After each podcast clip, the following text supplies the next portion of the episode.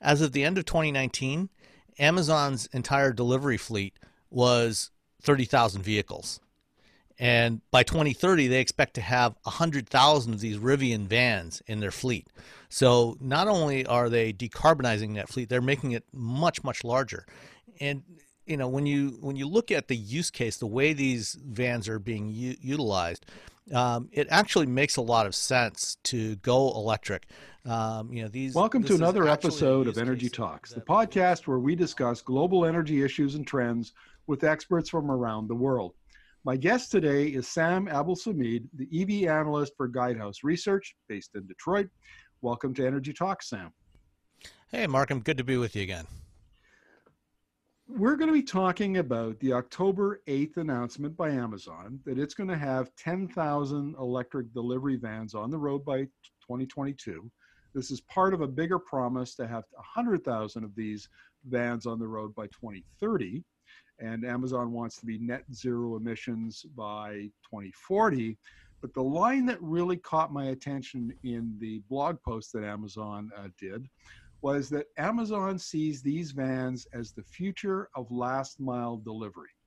And when I talk to um, other transportation experts, you know, in transit and so on, they often say that first mile and last mile are the really difficult technical challenges. And I, so I found it very interesting that Amazon wants to tackle, uh, or is, let me rephrase that, is come, has devised this model of last mile delivery, and it has some wrinkles to it. I mean, they're using uh, e-cargo bikes in New York City and, and over in some of the European cities. And it seems to me that Amazon is building this electric transportation network that'll be flexible, and it'll have all sorts of different pieces to it that they can mix and match to bring, you know, efficiency and low cost to their delivery. Have, have I got it right? Yeah, you know, it's been interesting to watch Amazon over the last uh, six or seven years in particular uh, on the transportation, from a transportation perspective, because, you know, when they started off, you know, they relied heavily on third-party providers for deliveries, companies like uh, U P S and FedEx and D H L and so on, and, and the Postal Service. And they've gradually been bringing more and more of that in-house, taking more control over the whole logistics process all the way to, to the customer. And so that's involved, you know, building up a fleet of Uh, freighter aircraft, uh, but also building out a fleet of delivery vans and, and other delivery vehicles, uh, and then now transitioning that fleet, that existing fleet, over to electric, trying to decarbonize the whole process. And, you know, that includes everything, as you mentioned, you know, from delivery bikes, uh, cargo bikes, to these vans that they're getting from uh, Rivian. Plus, they also, uh, in August of this year, placed a separate order in Europe with Mercedes-Benz for a couple of thousand uh, electric vans from Mercedes-Benz to use in their European operations. And, uh, you know, what what's interesting about this, um, you know, Amazon has ordered uh, one hundred thousand delivery vans from Rivian, and they've made uh, an investment, a total investment now, I think, of close to a, a one and a half billion dollars uh, over a couple of different rounds in Rivian. Uh, and for comparison, as of the end of twenty nineteen, Amazon's entire delivery fleet was thirty thousand vehicles. And by twenty thirty, they expect to have one hundred thousand of these Rivian vans in their fleet. So not only are they decarbonizing that fleet, they're making it much, much larger. And, you know, when you when you look at the use case, the way these vans are being u utilized, um, it actually makes a lot of sense to go electric. Um, you know, these this is actually a use case that that works really well for electrification um, because of, you know, se several factors. The the amount of miles that they drive daily and annually uh, for these types of vans, and, you know, the these delivery vans, you know, are typically staying, you know, somewhere within thirty to forty miles of their home base, you know, and they return to base every night. Uh, so they're always coming back to a known location. They're, you know, unlike uh, a consumer uh, vehicle, you know, an individually owned vehicle that could be literally going anywhere, these tend to stay within a limited geographic area, which actually makes it easier in a lot of ways to to manage, you know, uh, handling an electric fleet like that, because you don't have to worry quite as much about range and range anxiety. You know, it's much more predictable is, is the, the thing. And so coming back to base, you know, they can be managed much more easily, and, and it, I think it can work out really well. One of the points that Amazon made was that it has a very sophisticated logistics system, and these vans are going to be custom designed to work with that logistics system. What kind of efficiencies, uh, what kind of benefits will that provide to Amazon?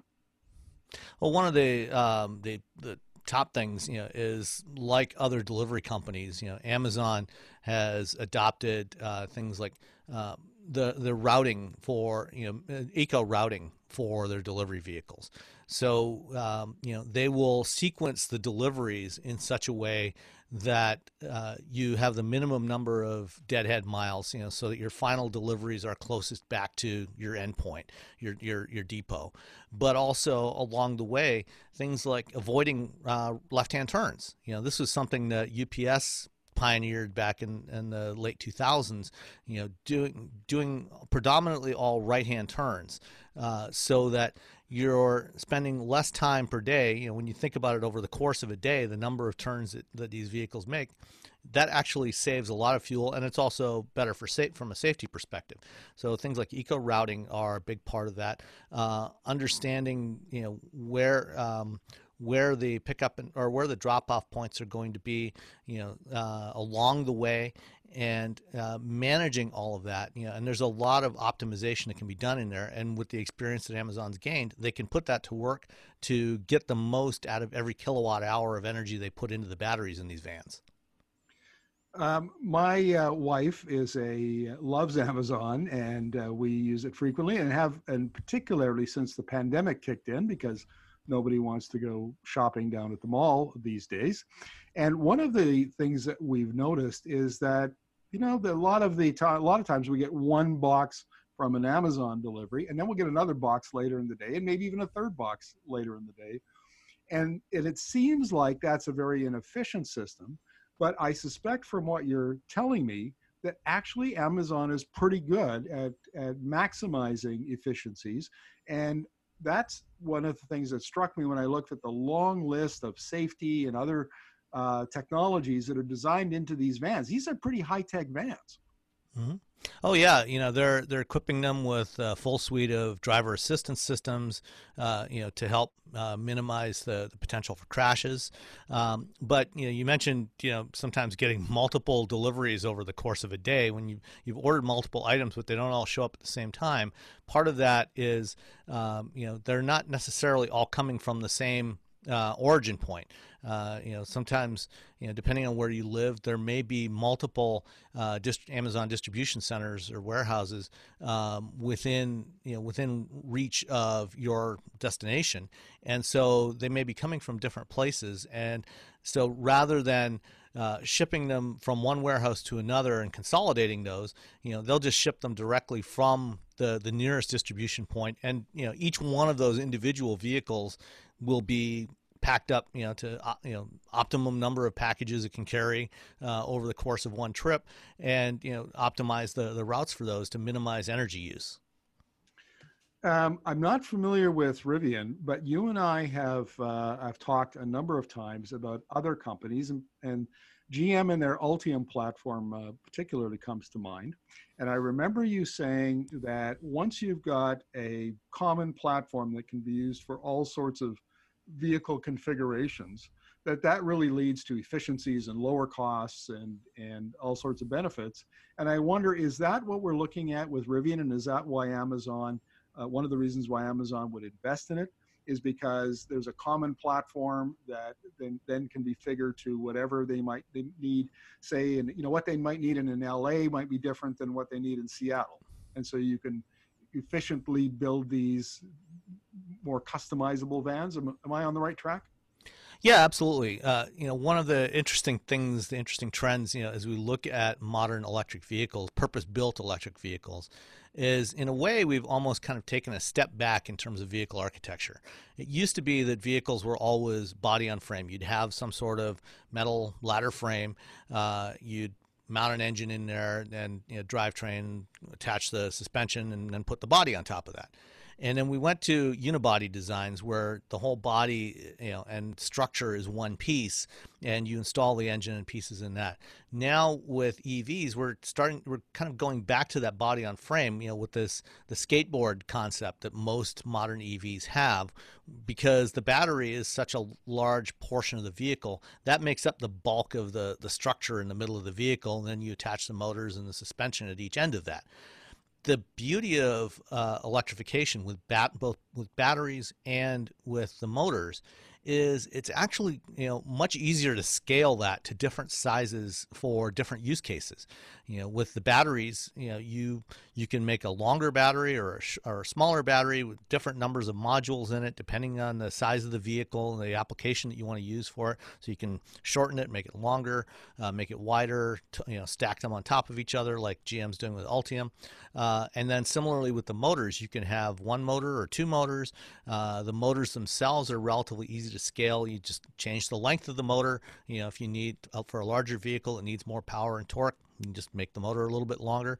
So that all feeds into um, you know, having a basic common design, core design that that scales up and down, and then can be used for a wide range of applications. So I think, you know, previously we talked about, I think we talked about uh, Amazon's acquisition of Zoox, and you know, Zoox was developing their own autonomous robotaxi, and I think what we're ultimately going to see happen probably is, rather than um, you know, take you know what Zoox was developing as a purpose-built vehicle, is they'll probably adapt a lot of uh, Rivian's hardware to that type of vehicle, and you know, to make that that smaller size of vehicle relative to the the delivery vans. And so um, yeah, it, it does, uh, you know, once you've developed the core components, the cells, the modules, and the motors and the electronics, you can apply it to a lot of different use cases. And I guess this begs the question, once Amazon starts down this road, and you mentioned Zoox and, uh, and autonomous uh, uh, vehicles, will we see at some point in the future uh, autonomous electric vans? I think that's a distinct possibility. Uh, I think, you know, what may be more likely, you know, kind of maybe what the first stage will be, because uh, Amazon's got a couple of different autonomous programs going on. In addition to their acquisition of Zoox, they also are an investor in Aurora, another company that's run by uh, Chris Urmson uh, and Sterling Anderson. Uh, You know, and Aurora is now focusing more on long-haul trucking. So I think what we'll see is is a mix of using Zoox's technology perhaps for uh, smaller local urban delivery vehicles, you know, basically putting an Amazon locker on wheels and, and using that for contactless deliveries. Um, the, the Aurora technology on the long-haul trucks, the middle-mile stuff, to get from uh, manufacturers to Amazon distribution centers and between distribution centers.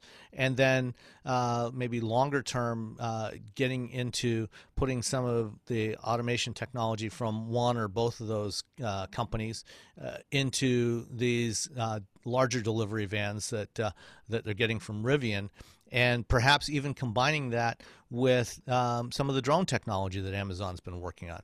You know, think about, you know, one of these delivery vans, an electric delivery van, where instead of a driver, uh, um, you know, sitting up front, you have somebody sitting in the back, and you have, say, ten drones sitting on top of the on the roof of this thing, uh, and the the van drives itself into a neighborhood, and while it's going from one point to another, the person the person in the back is loading up ten drones. Van comes to a stop, the drones disperse, drop off ten packages at ten people's doorsteps, uh, and then return, and then the person in the back is loading them up for the next delivery while it's driving on to the next destination, the next neighborhood. That is, I'm not sure if that's a dystopian future or if that's, you know, a utopian future. I, I mean, that, that I've often wondered when I've heard the discussion around Amazon and its and potential drone delivery, how that would work. And this is the first description of a, a model that might work. And uh, when do you think that a model like that might be rolled out? Are we talking post twenty thirty, or will it be this decade? I can see them at least piloting it by the middle of this decade, you know, maybe in the, you know, the twenty twenty-five, twenty-six timeframe. Um, you know, I think, I think we'll definitely see them testing things like that, you know, maybe, maybe even sooner than that, uh, but probably, you know, towards the middle of the decade. Now, another comment that Amazon made in its blog post um, really caught my eye. And let me read it for you. Uh, Amazon says that it hopes its E vans create a sense of urgency in the industry to think big. Now, on the one hand, that's kind of an aspirational feel good, but I also saw it as a bit of a shot across the bow at some of its competitors. Uh, you know, catch me if you can. Yeah, you know, it, there's, there's certainly a bit of that, you know, but I think that they're they're also thinking not just among, about their competitors, but about the other companies that are part of the, the ecosystem, transportation ecosystem. So that's companies that are providing charging equipment. That's uh, utilities, uh, you know, grid operators. Because, you know, if you're going to deploy a hundred, you know, for Amazon alone, you know, for one company alone, deploy a hundred thousand of these vehicles, and you know, most likely, you know, you'll see U P S and FedEx and everybody else, everyone with large fleets, I think, moving in this direction over this this coming decade. Um, that's going to require uh, a lot of upgrades in a lot of areas. You, you need to have the um, power delivery capacity to these depots uh, from from the grid, or you know, installing local uh, distributed energy resources, renewables uh, at those depots in order to have the capacity to charge those vehicles. Uh, you need the the equipment. Um, you know, the charging, the, the, the charging equipment uh, to handle these vehicles. Are you going to D C fast charge them, slow charge them? Are you perhaps going to shift to a battery swap module model? Uh, you know, ha have vehicles that are designed for swappable batteries, where now you can, you know, especially with a fleet, uh, you know, you can slow, you can charge those batteries slower because a fleet knows the um, the history of those batteries. They're more like it's going to be easier for them than for consumers to adopt that. Uh, And the you know, if you've got a rack of batteries that are slow charging in a depot uh, during the course of a day while the vans are out delivering, uh, those could also be used as stationary storage for grid support. So there's a lot of interesting potential ways that the, the larger ecosystem, and I think this is what Amazon's getting at with with trying to jumpstart the whole system, is is thinking more broadly about the overall energy ecosystem. That's a very good point, Sam, because I've been doing a lot of interviews lately around the evolving electrical utility uh, model, business model. And particularly in the U S, there's a, a bit of angst amongst uh, in, investor-owned utilities in particular, who are wondering how they're going to handle distributed energy. And are they going to go from a cost of service model, you know, the old Thomas Edison uh, model uh, that's still in use today by many utilities, and, and towards kind of a platform? And how are they going to plug into these uh, into this infrastructure? How are they going to handle all this, you know, increased demand for uh, for electricity? Uh, so they've got to figure out generation. It, it's a really, really complex problem. Uh, and uh, I can see why Amazon is challenging some of these other players, some of the, the stakeholders in this ecosystem, because this is not a simple issue, a simple design problem. There's going to have to, I would imagine it's probably a, a decade or two of design and trial and error to get it right.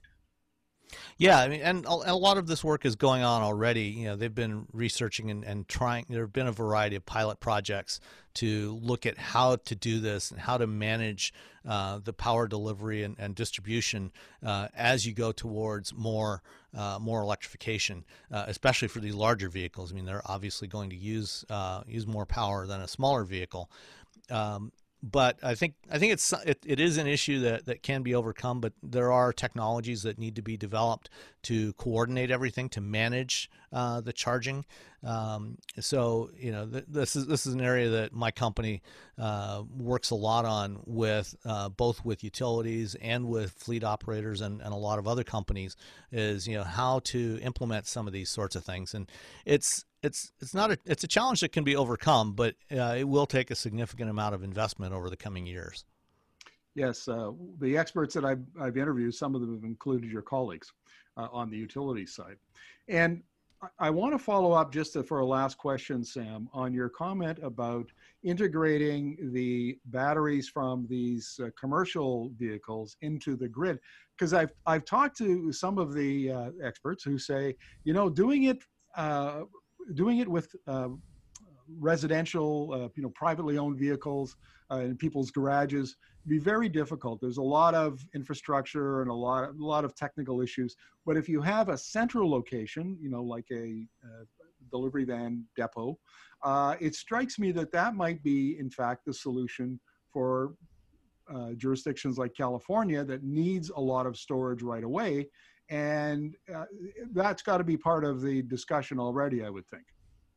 Yeah, no, it, it absolutely is. And, and this is a big part of why there's been a significantly growing interest uh, in moving towards electrification for fleet operators. I mean, it's one, it's one of many, many factors, but it's certainly a, a, an important one to consider because, as I mentioned earlier, you know, there's more predictability to the way these vehicles are being used, when they're being used, uh, how they're being utilized. And so, you know, that that's a part of man, trying to manage the system. If you if you have an idea of how many vehicles are going to be parked at any one time, or how many, you know, it, again, if you were to, you know, use uh, a swappable battery architecture, you know, how many batteries are going to be available uh, at various times of the day, then you can plan around that. And that's that's the key to all this, because, you know, the investments required uh, for utility, you know, for for the grid are substantial. I mean, there's there's a lot of money involved, and this is why, you know, for example, we have uh, you know, demand charges for commercial users uh, for for power delivery, because, you know, you have to plan ahead for what the what the peak demand is going to be. So if it's anything that helps to make it more predictable, will make it uh, more appealing to everybody within the ecosystem. Well, Sam, thank you very much for this. I find this discussion fascinating because a lot of the attention around electrification of transportation centers on the personal vehicle, the light-duty cars and trucks. You know, that's the sexy stuff where Elon Musk gets up on a on a stage and introduces the Cybertruck, that sort of thing. But I think the real uh, impact, the effect, is going to be on the commercial side, just like these delivery vans for Amazon. I think that's going to have the the bigger effect on on business models, on uh, utility business models, on on uh, manufacturing. Uh, I think at the end of the day, we'll look back and and see that medium to heavy duty applications for commercial E Vs were really the bread and butter, the thing that that that changed uh, the industry and and basically uh, played a big role in the change of transportation. So, with that, thank you very much, sir, and we'll look forward to, uh, to talking to you again in the near future. Always good to talk to you.